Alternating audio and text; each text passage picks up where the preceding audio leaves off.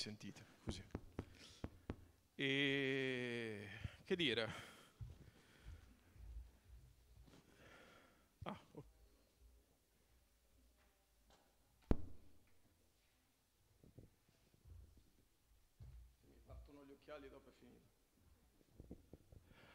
Allora, buongiorno a tutti.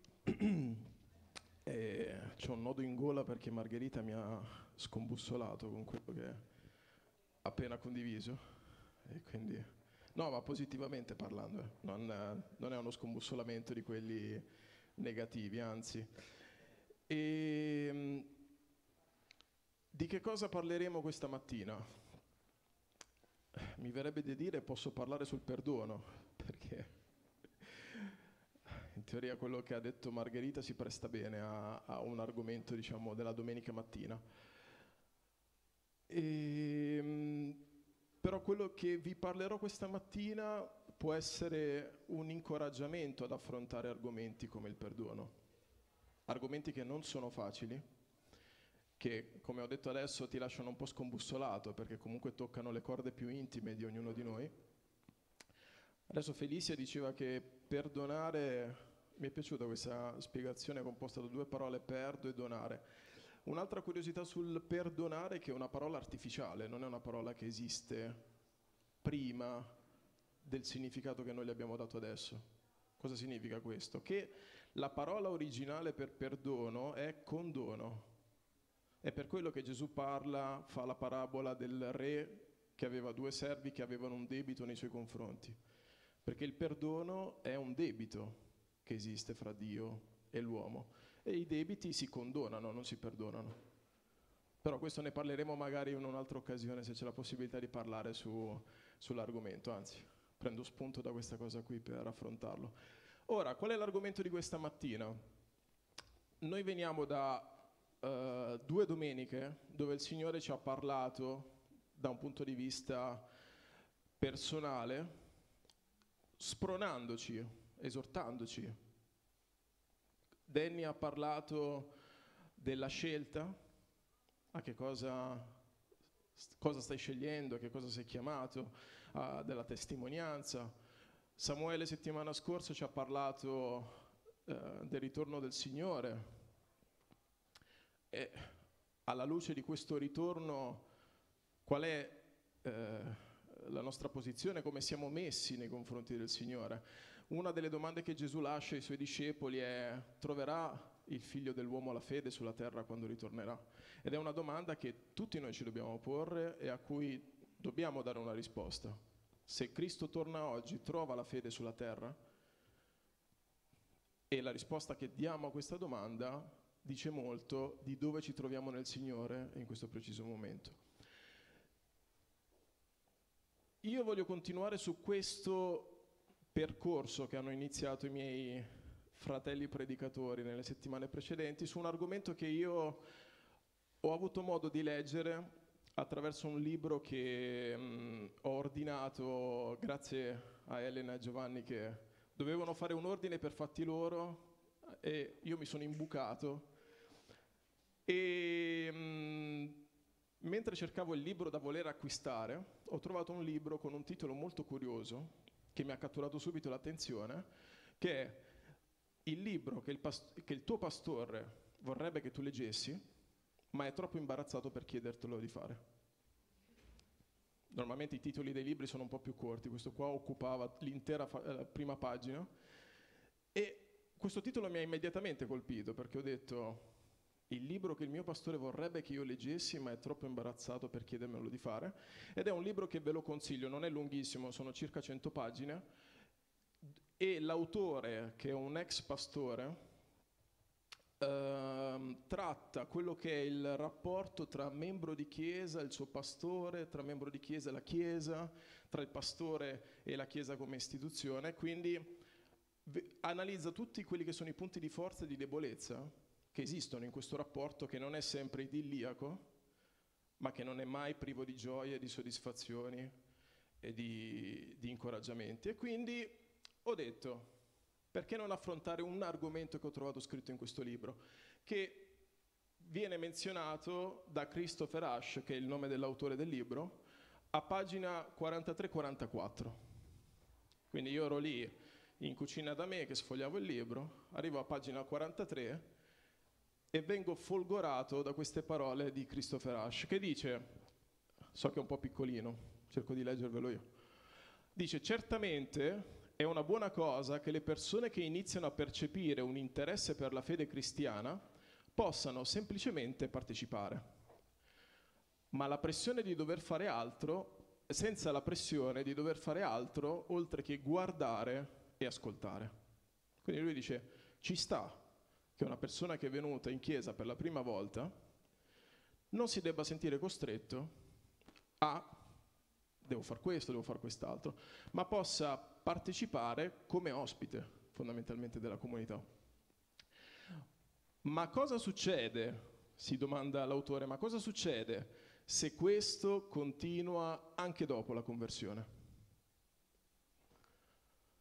Potrebbe accadere di considerare la Chiesa come un fornitore che deve soddisfare i nostri bisogni piuttosto che un corpo a cui apparteniamo.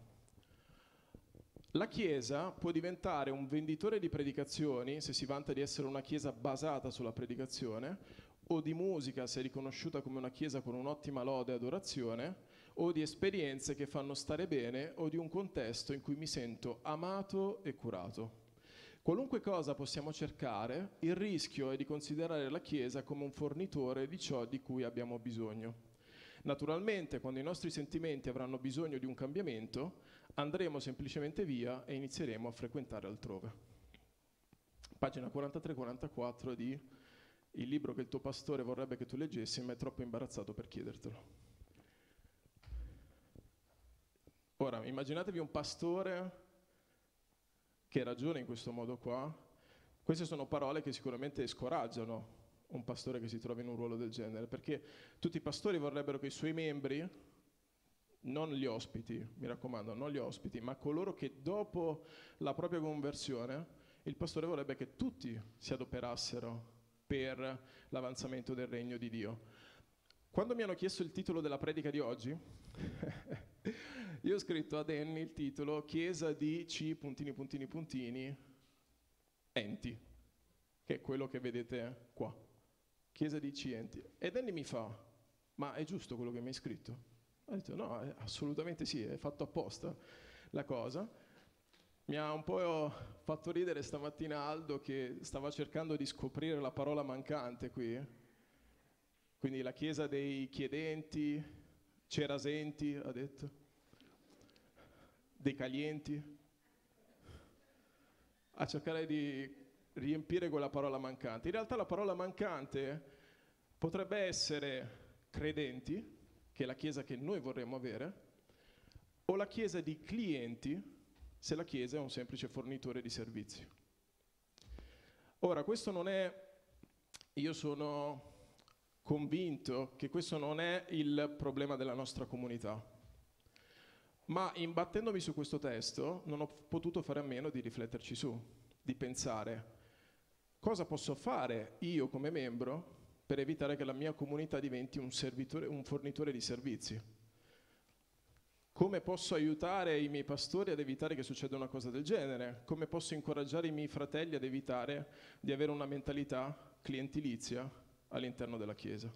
Quindi tutto quello che voi sentirete questa mattina non vuole essere una condanna alla nostra Chiesa di oggi, ma vuole essere un avvertimento a quello che non dobbiamo diventare domani. Ci tengo a precisare questa cosa qui perché non voglio essere buttato fuori dalla porta finito l'incontro domenicale. Il Signore mi ha messo in cuore di parlare di questo perché probabilmente uno dei pericoli della Chiesa del XXI secolo è proprio quello di trasformarsi in una realtà che fornisce un prodotto senza chiedere dall'altra parte che ci sia un reale coinvolgimento e compromesso da parte di chi partecipa. Ora, io non sono, lavoro come post vendita, quindi ho a che fare con clienti, ma non da un punto di vista di negozio, quindi sicuramente una Daniela ha molta più esperienza di me su questo discorso qua, mia moglie ha molta più esperienza, però qual è il, ehm, la difficoltà di relazionarsi con il cliente? che eh, il cliente in un certo modo noi dobbiamo cercare di fidelizzarlo.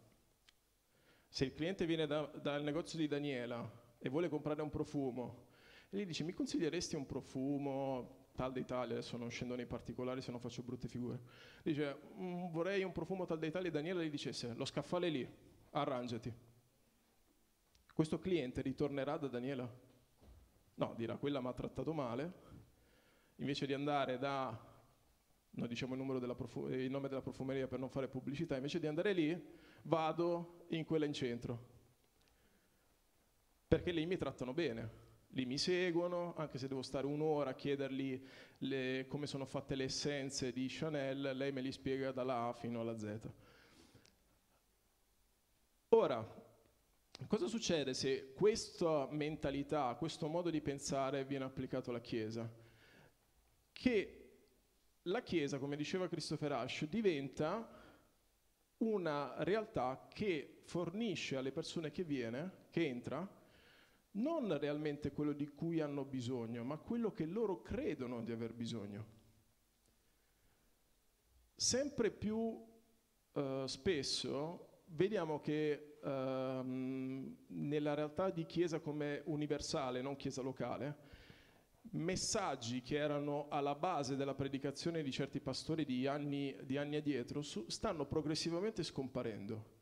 Si parla sempre meno del peccato, si parla sempre meno del, um, dell'impegno assiduo all'interno della Chiesa, si parla sempre meno di dare tutto se stessi alla comunità, si parla sempre meno di persecuzione, perché sono argomenti che ad un cliente fanno scappare. Quali sono gli argomenti che vanno più in voga oggi all'interno della Chiesa? Diventa cristiano e la tua vita cambierà da così a così. Diventa cristiano e se sei malato sarai guarito da tutte le malattie. Diventa cristiano e se tu dichiarerai qualcosa, quel qualcosa si, si realizzerà. Diventa cristiano e diventerai ricco.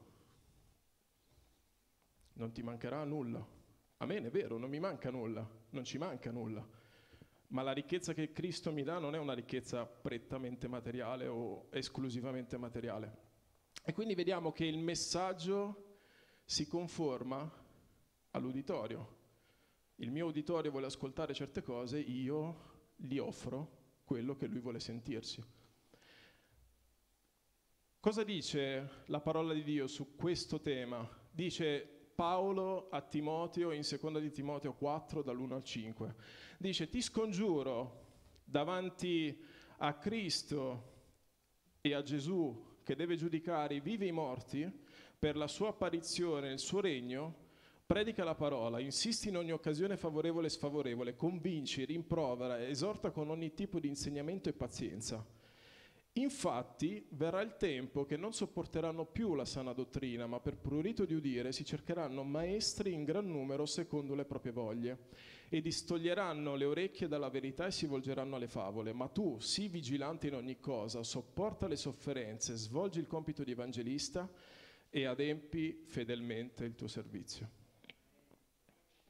Io ho grassettato il versetto 3 che è quello centrale di questo incoraggiamento di Paolo a Timoteo, che dice infatti verrà il tempo che non sopporteranno più la sana dottrina.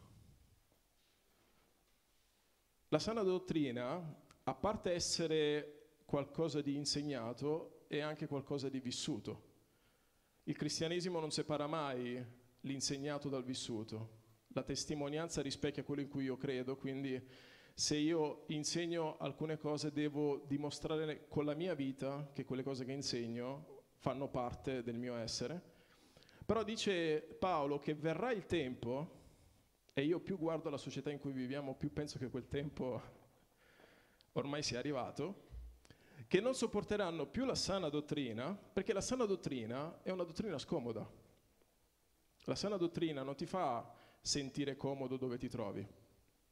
La sana dottrina ti dice che Cristo, Dio, non ti ama per quello che sei. Dio non ci ama per quello che siamo. Dio ci ama perché Cristo è morto per noi. Quello che noi siamo, dice la parola, dice Paolo, noi siamo figli d'ira, destinati a la condanna, il salario del peccato è la morte, tutti hanno peccato e sono privi della gloria di Dio. Questo è quello che noi siamo. Se vi insegnano Dio ti ama per quello che sei, come dice Paolo, sia anatema, non è così. Dio ci ama perché Cristo è morto per, per noi. Dio vede in noi Cristo ed è per quello che ci ama. Oppure certe, certe dottrine che sentiamo, siamo tutti figli di Dio. Non siamo tutti figli di Dio. Solo quelli che hanno accettato Gesù Cristo come loro personale Signore e Salvatore, quelli si possono fregiare del titolo di figli di Dio e sono quelli che dimostrano con la loro vita quotidiana di essere veramente discepoli eh, e seguitori del Dio Altissimo. Un argomento come quello che ha tirato prima fuori Margherita, il perdono. Quanto ci costa perdonare? Quanto è difficile perdonare? Eppure quanto poco se ne parla di perdono. Gesù basa quasi tutto il suo messaggio sul rapporto tra ama il tuo prossimo come te stesso e ama Dio con tutta la tua forza, con tutta la tua mente, con tutta la tua anima. Ma per amare il mio prossimo, se non c'è perdono, non ci può essere adempimento di questo amore. E quindi serve parlare, serve affrontare cose che possono anche essere sconvenienti, ma se la Chiesa diventa una fornitrice di servizi, io darò a chi entra quello che vogliono sentire, non quello di cui hanno bisogno. La gente non ha voglia di sentirsi dire che è peccatrice, che deve confessare i suoi peccati davanti a Dio, non ha voglia di piegare le sue ginocchia, pregare e chiedere, diciamo, perdono da parte di Dio. Questo non è quello che la gente che entra dalla porta vuole sentire. E molto spesso succede che noi offriamo quello di cui loro vogliono sentire, ma non quello di cui loro hanno bisogno. Non ti preoccupare, entra così come sei, che va benissimo. Poi, strada facendo, vediamo un po' come sistemare le cose. Ma in realtà no, il messaggio di Cristo è un messaggio che deve essere radicale dal primo momento e deve trasformare e rinnovare le vite di coloro che lo ricevono. Ora, andiamo a vedere dei, alcuni dei miti del commercio applicati ad una realtà di chiesa. Cosa dice il più famoso proverbio del commercio? Il cliente ha sempre ragione. Questo ci insegna il commercio. Poi, vabbè, troviamo scritto che non è vero che il cliente ha sempre ragione, se il cliente è maleducato non è, non è detto. Però è vero anche che per fidelizzare il cliente per tenercelo stretto, alle volte facciamo carte false, chiudiamo un occhio. Magari il cliente non è il più simpatico del mondo, ma è quello che spende più soldi quando viene in negozio da noi e quindi facciamo il sorriso amaro pur di tenercelo dentro. Sto guardando Daniela perché mi capisce in questo momento qua, non perché il messaggio sia per lei. Anche, anche, Mariella capisce bene l'argomento perché avendo lavorato tanti anni in profumeria sa a che cosa si va incontro. E anch'io nel mio lavoro di post vendita, lavoro, il mio lavoro è basato sui problemi. Immaginatevi guadagnare da vivere sui problemi altrui. Io sono 13 anni che guadagno da vivere in questo modo, perché a me chiamano solo quando ci sono le cose che non vanno. Nessuno mi chiama per dire wow, la tua macchina funziona da Dio. No, mi chiamano solo per dire si è bruciato l'azionamento della macchina, sono fermo da due ore, mi devi mandare subito una, un azionamento e non mi interessa dove lo trovi, ma me lo devi mandare subito. E tu sei lì che dici, oddio, adesso che cosa faccio? Eppure lo devi fare, perché un cliente felice oggi è un cliente che paga domani, che spende domani, che compra domani. E quindi tu dici, se lo tratto bene oggi, domani lui si comporterà così, così, così. Io per lavoro c'è stata una situazione simile dove, molto carnalmente, io avrei mandato a quel paese il, il cliente perché era diventata una cosa insopportabile. E il mio capo fa, eh, sai, ci hanno appena comprato la nuova linea, hanno speso tante migliaia di migliaia di euro, eh, che fai? Mica gli possiamo dire di no. Quindi Ingo e il Rospo Pronto? Sì, ciao, dimmi, come va? Ok, bene, maledetto te. Quando è finita la telefonata e così. E quindi dici, no, non ce la posso fare, una cosa del genere. Però se questa è la mentalità che entra in chiesa, qual è il rischio che possiamo avere? Perché io parlo di questa mentalità? Perché noi siamo bombardati fuori dalla chiesa dalla, da una mentalità clientilizia. Ovunque noi ci guardiamo c'è pubblicità, marketing, eh, c'è eh, spot che ci invogliano a fare questo, a fare quest'altro, a comportarci così, a comportarci colà. E quindi non è un pericolo lontano quello di cui io sto parlando, è un pericolo concreto, perché è una realtà che noi viviamo anche senza rendercene conto tutti i giorni, ovunque siamo. Quindi, se il cliente ha sempre ragione, Cosa succede? Che il cliente sa di avere voce in capitolo. Se io non vengo più a comprare da te e dopo si sparge la voce che Daniel risponde male ai clienti che chiamano, il cliente dice se la prossima volta invece di comprare la linea da Daniel la vado a comprare da, da Marco perché Marco mi tratta bene. Marco è simpatico, sorride e tutto. E quindi il cliente sa di avere un potere forte nella sua mano, perché è lui che muove il denaro che, che, che interessa. Ora, cosa succede se nella Chiesa viene introdotta questa mentalità? Come agire se ci troviamo nella situazione in cui potrebbe darsi che ai nostri membri non piacciono le canzoni proposte? Potrebbero lamentarci che l'incontro dura troppo? Abbiamo mai sentito dire eh no, però è già mezzogiorno, devo andare a buttare la pasta fra un quarto d'ora, cioè dura troppo questo incontro. La prossima volta Felice invece di fare sei canzoni, per favore farne quattro, anzi sì, due, una per l'offerta tre, in modo tale che dopo finiamo prima e andiamo a casa tutti quanti prima. O che cosa succede se il cliente si lamenta che il sermone è troppo lungo? Ah, beh, quando predica lui mi piace, lui sì, lui mi fa ridere, simpatico. Quanta... No, questa domenica tocca predicare a Samuele. Mamma mia. Aspetta che tiro fuori il silicio e inizio a... Però adesso ci ridiamo sopra, ma quante volte abbiamo pensato questo? Quante volte abbiamo etichettato le persone in base a quello che ci piace o non ci piace di loro?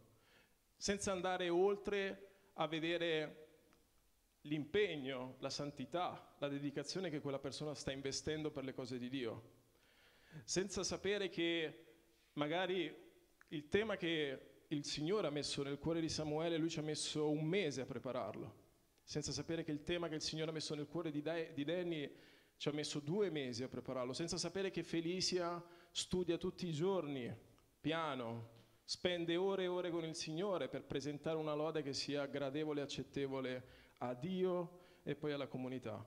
Ma il cliente ha sempre ragione. Il cliente dice, eh no, se l'incontro dura così tanto, boh, signore, c'è mezzogiorno, arrivederci, grazie, metto la mia giacca e vado via. Perdendo la benedizione che c'è, perdendo la gioia del Signore che ci viene, che ci viene data.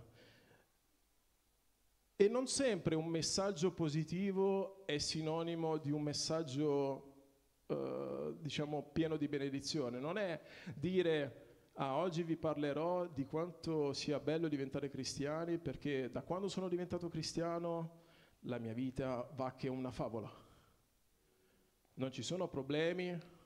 Ogni volta che io faccio il numero di Dio, lui mi risponde sempre.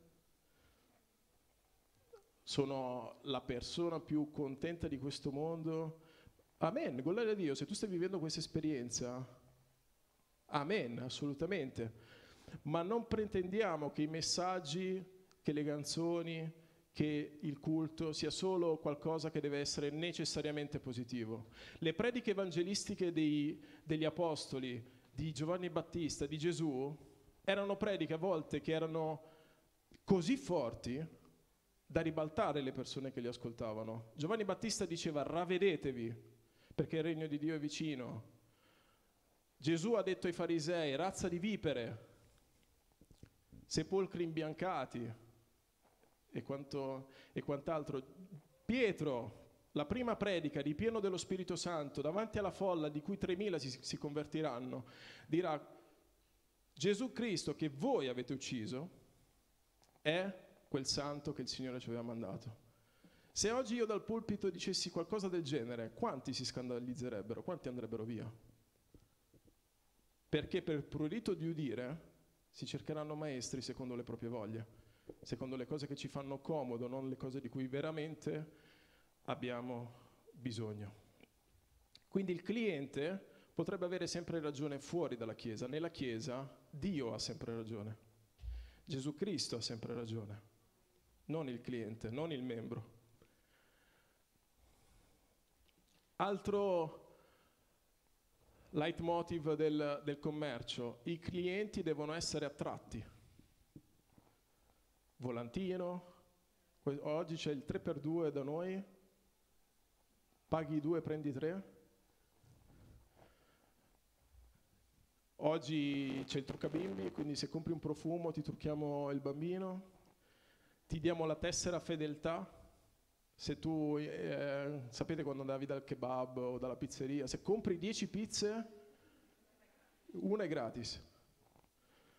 E via discorrendo. Quindi tutte, tutte cose che servono per attrarre il cliente, per farlo entrare da noi e far sì che non esca mai più. Il termine che racchiude questo concetto è marketing. Si fa del gran marketing in modo tale che io ti infarcisco il prodotto, in modo tale che sia talmente attrattivo per te che tu non puoi fare a meno di acquistarlo e di farlo tuo.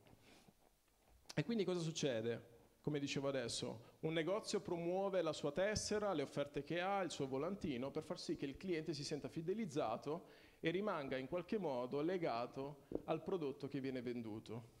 E in Chiesa che cosa succede se noi applichiamo questa mentalità?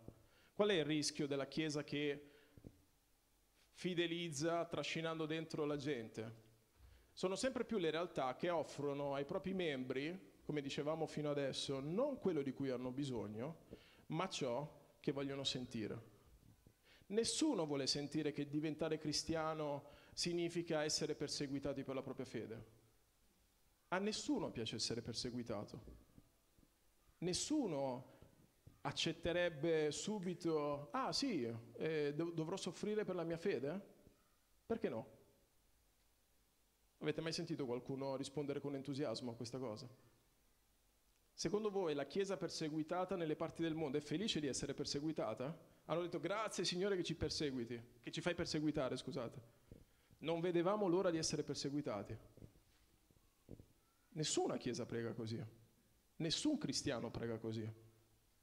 Ma Gesù Cristo è stato molto chiaro nel momento in cui è come un datore di lavoro che stipula un contratto con te nel contratto c'è scritto eh, le, i, i, le, relazioni, come sono regolate, da che cosa sono regolate. Gesù è stato molto sincero e molto onesto con i suoi discepoli. Ha detto, come hanno perseguitato me, perseguiteranno voi. Come hanno fatto a me, faranno a voi. Quindi non è che gli ha detto, no, non vi preoccupate, con me ce l'avevano perché io sono il figlio di Dio, a voi vi andrà meglio perché voi tutto sommato non siete così importanti come sono io. Non ha detto questo Cristo. Ha detto come hanno perseguitato me, così hanno perseguitato voi. Così perseguiteranno voi. Ma cosa gli dice? Fatevi coraggio, io ho vinto il mondo.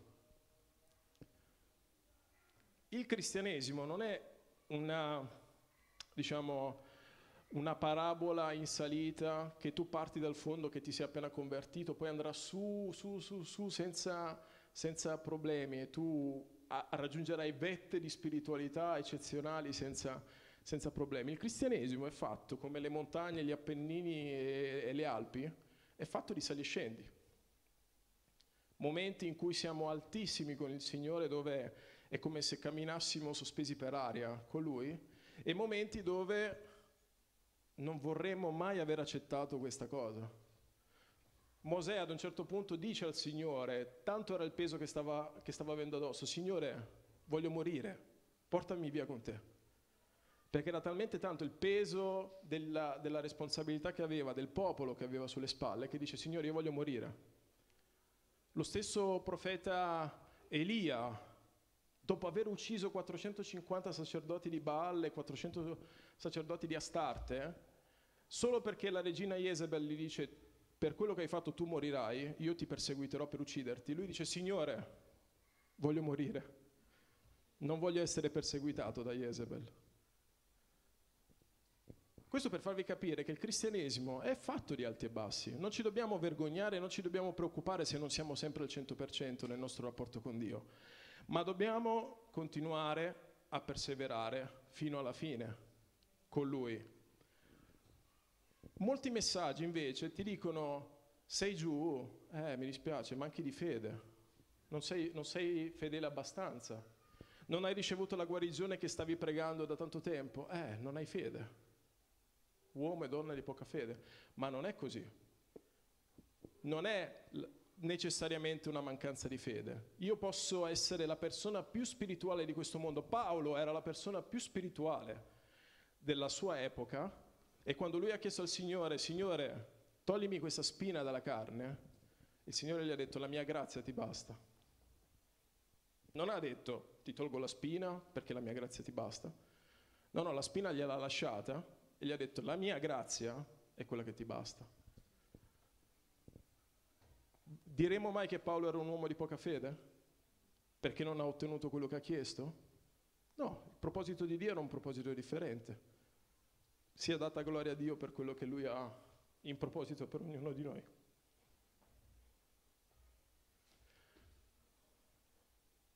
Ora, cosa dice sempre Paolo a Timoteo?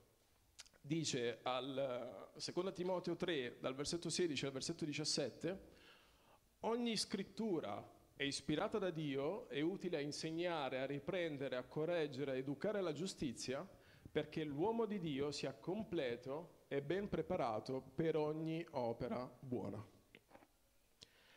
Non so se avete mai sentito parlare della Bibbia di Thomas Jefferson.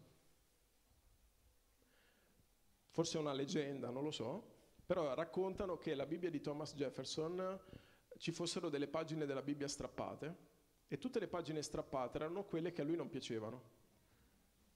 Perché lui le leggeva e diceva, no, questo non va bene, e le strappava via dalla Bibbia.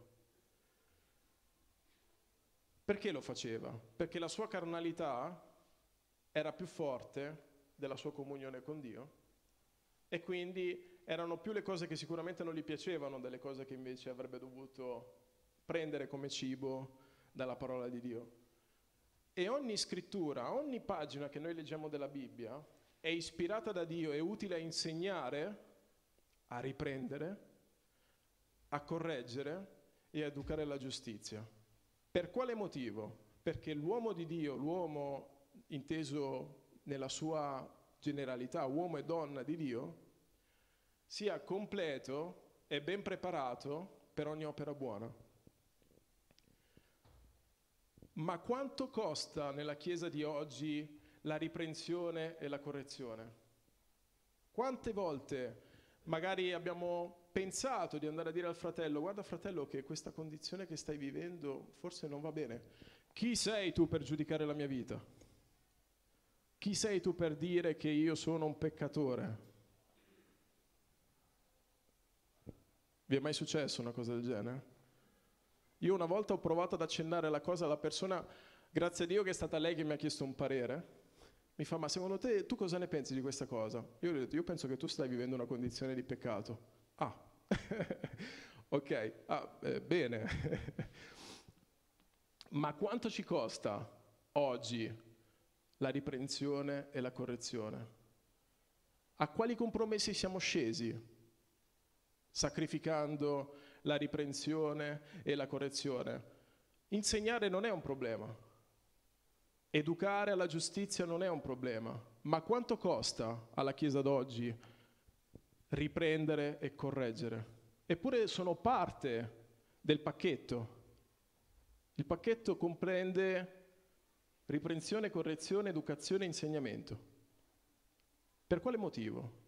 Perché l'uomo di Dio, la donna di Dio sia completo e di nulla mancante e ben preparato per ogni opera buona. Vogliamo vedere proliferare nella nostra comunità opere buone? Vogliamo vedere nella nostra comunità membri di Chiesa sempre più compromessi, sempre più impegnati, sempre più dedicati alle cose di Dio? Allora non limitiamoci solo a insegnare e a educare la giustizia, iniziamo a riprendere e a correggere. Logicamente con amore. Non devo essere un giudice, giuria e boia del mio fratello, ma devo essere qualcuno di cui lui si possa fidare e possa dire se Daniel mi sta dicendo questa cosa è perché mi ama prima di tutto, perché mi vuole vedere un uomo, una donna di Dio. Una volta Samuele Lorenzini ha ripreso mia moglie su um, il, il tema della puntualità e mia moglie lo ha ringraziato, ha accettato la sua correzione, perché sa chi è Samuele. Sa che Samuele non l'ha detto perché la voleva bacchettare, ma sa che gliel'ha detto perché Samuele ci tiene a mia moglie. Vuole che lei sia una donna di Dio, una donna che cresca sempre di più nelle cose del Signore. Quindi ragioniamo anche su quello, non sempre le critiche o le correzioni che i nostri fratelli ci vogliono portare sono per il nostro male. La nostra carne ci fa sentire aggrediti. Ah, come si permette questo qua di dire che io sono così, così, là? Ma in realtà forse il Signore si sta usando di quel fratello per insegnarci qualcosa. Non è necessariamente un angelo dal cielo che scenderà luminoso che verrà davanti a te e dirà, Anna, c'è qualcosa della tua vita che non va bene. Potrebbe succedere. A Dio nulla è, è proibito. Ma è molto più facile che Dio tocchi il cuore di un fratello che vada da Anna e dica, Anna, il Signore mi ha toccato su una questione, non so se è veramente così, ma ti dico questo. E si parte. È logico che se il fratello conferma, parla di qualcosa che io nel mio intimo so di essere vero, non posso fare finta di niente. Fu così che la domenica dopo non vedemmo più Anna. e se non vediamo più Anna, non è perché il fratello ha sbagliato, ma perché Anna ha sentito qualcosa che come cliente non voleva sentirsi dire. Il cliente ha sempre ragione. Siamo quasi arrivati alla fine, eh? Per quelli che si lamentano che il, culto dura troppo, abbiamo ancora dieci minuti. Eh? allora, fermiamoci un momento a pensare. Qual è la chiesa che noi vogliamo? Una chiesa di quantità o una chiesa di qualità? Io sono il primo a dirvi che vorrei vedere tutte queste sedie piene. Sarei ipocrita e bugiardo a dirvi il contrario.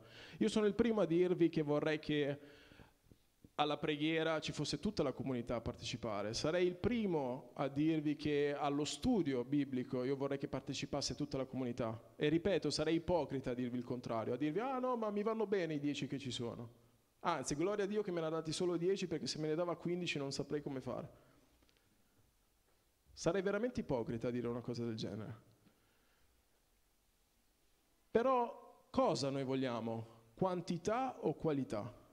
La chiesa di clienti non è una chiesa di qualità, è una chiesa di quantità, perché io tiro dentro tutti quelli che magari sono stati attirati dal, dal messaggio positivo, dalla bella musica, dal, dalle parole accoglienti della persona all'ingresso, c'era magari Giuliana che sorrideva, magari ha dato un cioccolatino ai bambini, ha sparato la pistola con molta delicatezza. E quindi dice, ah wow, che bello, tornerò sicuramente la prossima domenica. Ma come dice Christopher Ash all'inizio nella citazione, se quella persona che inizia come ospite si converte e rimane nella stessa condizione di come è entrato, è questa veramente il tipo di persona che noi vogliamo all'interno della nostra Chiesa? È questo il tipo di membro che noi desideriamo per la nostra Chiesa? Noi dobbiamo desiderare persone consacrate a Dio. È meglio avere una chiesa di 50 cristiani consacrati al Signore che un locale pieno di 200 persone. Gesù ha trasformato il mondo con 12 e non è che è partito con 12. 12 è il risultato finale quando è morto, ma la parola ci dice che lui è partito con 70 discepoli più una folla che lo seguiva di città in città. Ma più il messaggio di Cristo si faceva chiaro, più l'impegno che Cristo richiedeva ai suoi discepoli diventava forte, più il messaggio diventava duro e più la folla di discepoli diminuiva, diminuiva, diminuiva, diminuiva, diminuiva, fino a che Gesù li guarda e dice, ma siete rimasti solamente voi dodici? E quei dodici, dodici eh, non 50, dodici, se noi siamo qui oggi è per la fedeltà di quei dodici. Noi non siamo qui perché ci è andata bene, qualcuno ha perseverato, così. Quei dodici hanno sofferto fino al sangue per il messaggio di Cristo. Di dodici, undici sono morti di spada. Undici. Giovanni è morto vecchio incarcerato a Patmos, ma gli altri undici non hanno fatto una bella fine.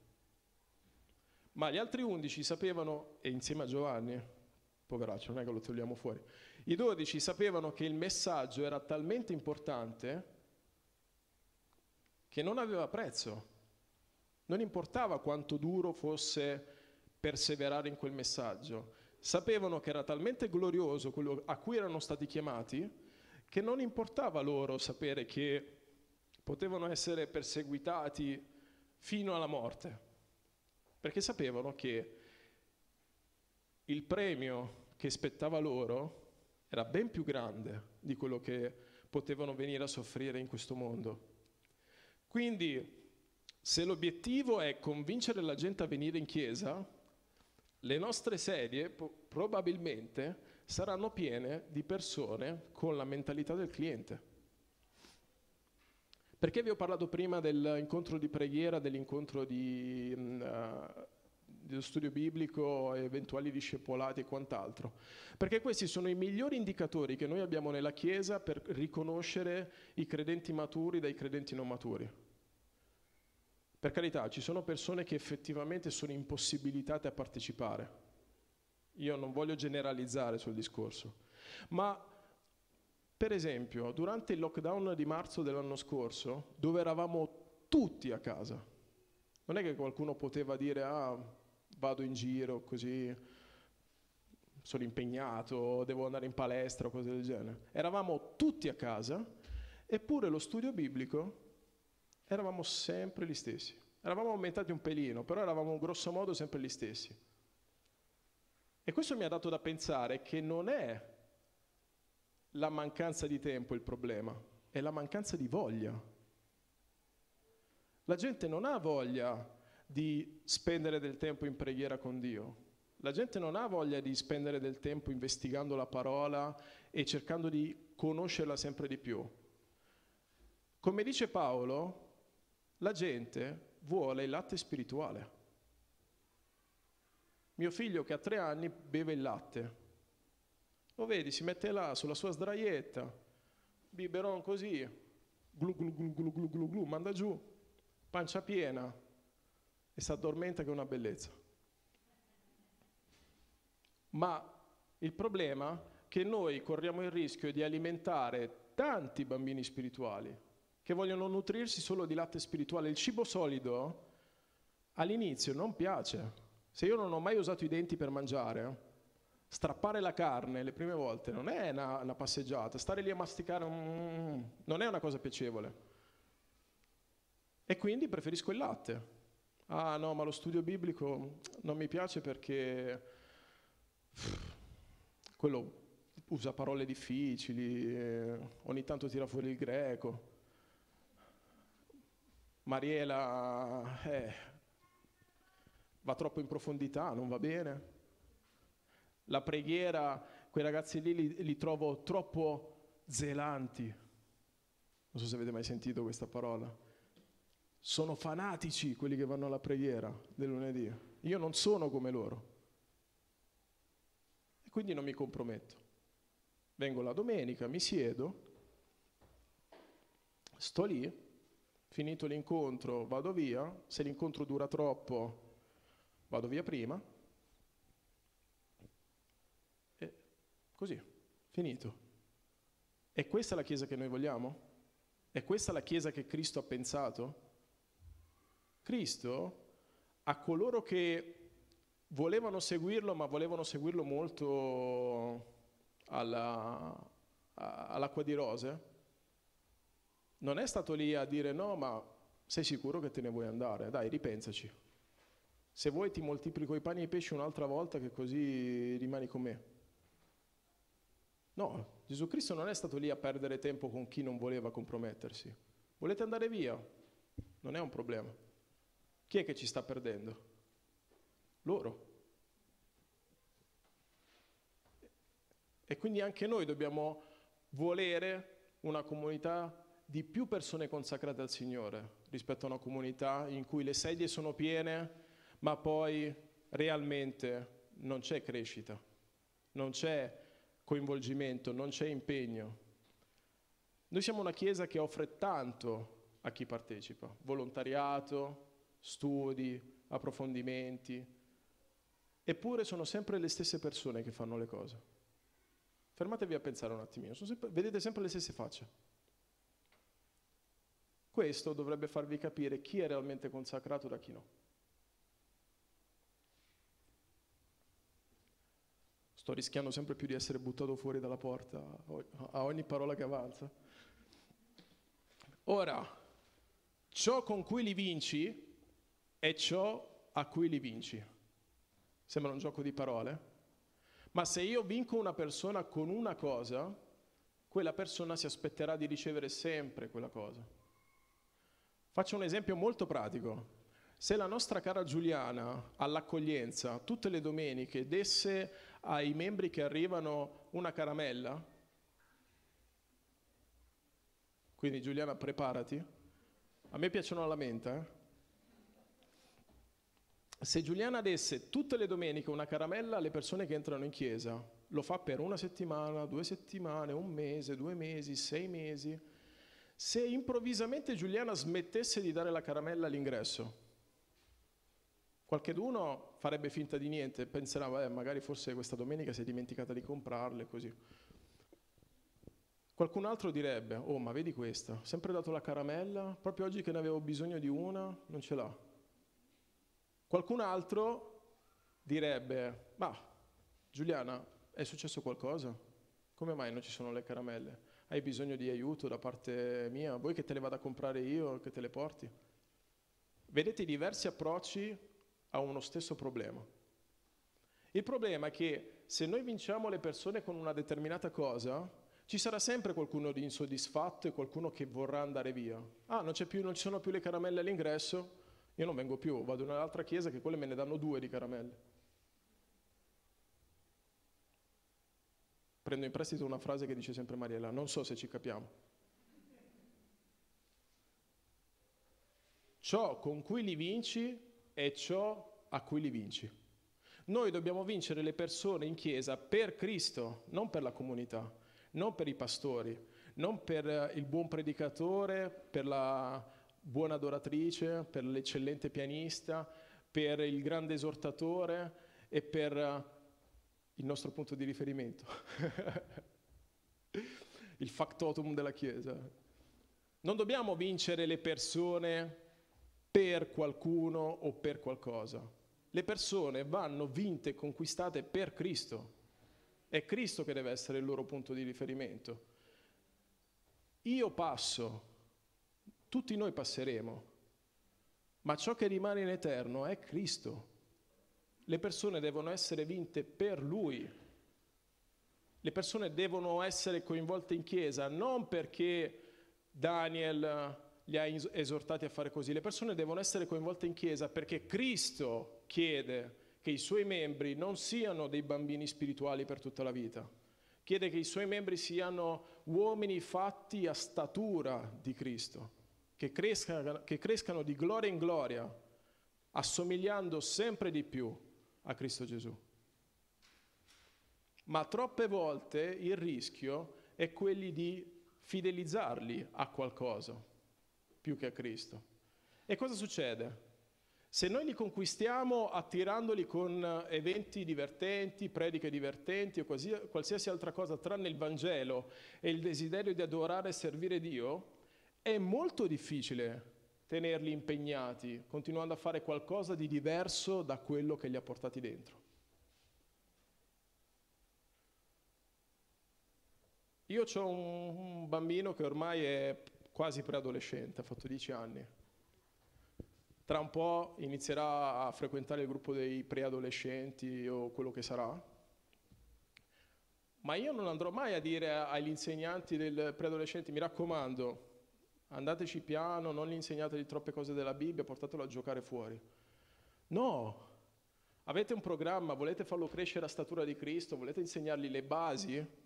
Fatelo, vi prego, aiutatelo, dategli tutti gli strumenti di cui ha bisogno affinché diventi un uomo completo secondo l'immagine di Cristo. Perché è la stessa cosa che io voglio per me stesso, è la stessa cosa che io voglio per ognuno di voi. Noi dobbiamo essere sempre di più simili a, Gesù. Dobbiamo essere sempre di più trasformati e rinnovati. Romani 12 dice, non conformatevi a questo mondo, ma siate trasformati mediante il rinnovamento di cosa? della vostra mente. Qua deve cambiare. Se qua rimane la mentalità del cliente, ah ma la Chiesa non mi dà quello di cui ho bisogno, non mi dà quello che cerco, i pastori non mi chiamano, non sono un cliente trattato bene, non ci sarà mai cambiamento. E non ci meravigliamo se poi la gente andrà via. La gente che va via non è detto che per forza abbia ragione, se va via, se cambia. Noi dobbiamo essere luce e sale del mondo, noi dobbiamo formare persone che saranno in grado di assomigliare sempre di più a Gesù Cristo. Quindi ciò con cui li vinci è ciò a cui li vinci. Sforziamoci di vincere le persone per Cristo. È Cristo che deve essere il loro centro, che, che siamo volontari, che siamo insegnanti, che siamo adoratori, che siamo qualunque cosa, vinciamo le persone per Cristo.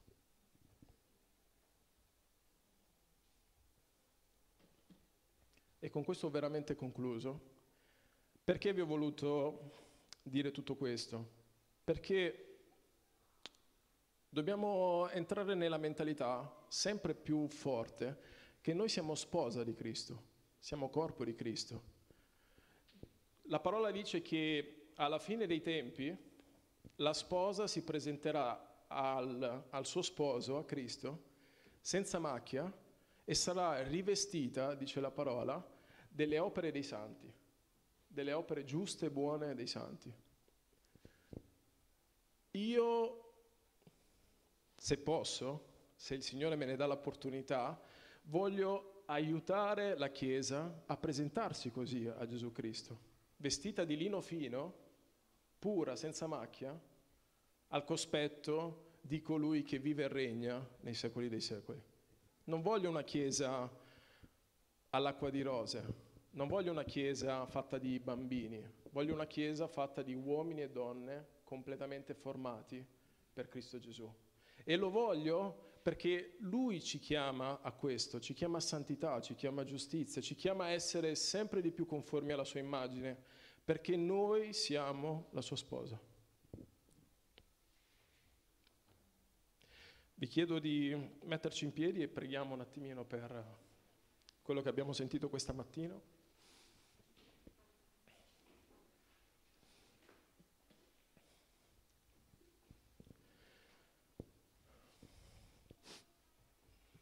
Abbiamo cantato prima una canzone che a me tocca particolarmente, che è quella che dice una cosa ho chiesto al Signore, quella ricerco, abitare nella tua casa in eterno. Chi abita nella casa dell'Altissimo non sono altri se non i figli che abitano all'interno della casa. Io voglio essere figlio di Dio, voglio essere imitatore di Cristo, voglio essere sempre di più assomigliante a colui che mi ha amato così tanto da dare il suo unigenito figlio per me. E voglio che la sua Chiesa, composta da tutti quanti noi, non sono le quattro pareti che fanno la Chiesa, ma è il corpo di Cristo che la compone, possa somigliare sempre di più a colui che li ha chiamati. Signore, rinnovaci, trasformaci, educaci, correggici, riprendici, ma aiutaci in ogni momento ad assomigliare sempre di più a te. Noi vogliamo essere sempre di più conformi alla tua immagine. Vogliamo che più di te e meno di noi. Vogliamo che la tua grazia realmente ci basti e che la tua grazia riempia la nostra vita e ci sorprenda in maniere eccezionali come solo tu sei in grado di fare, Signore. Grazie per eh, la tua fedeltà, Signore, perché come dice la tua parola, quando io sono infedele tu rimani fedele.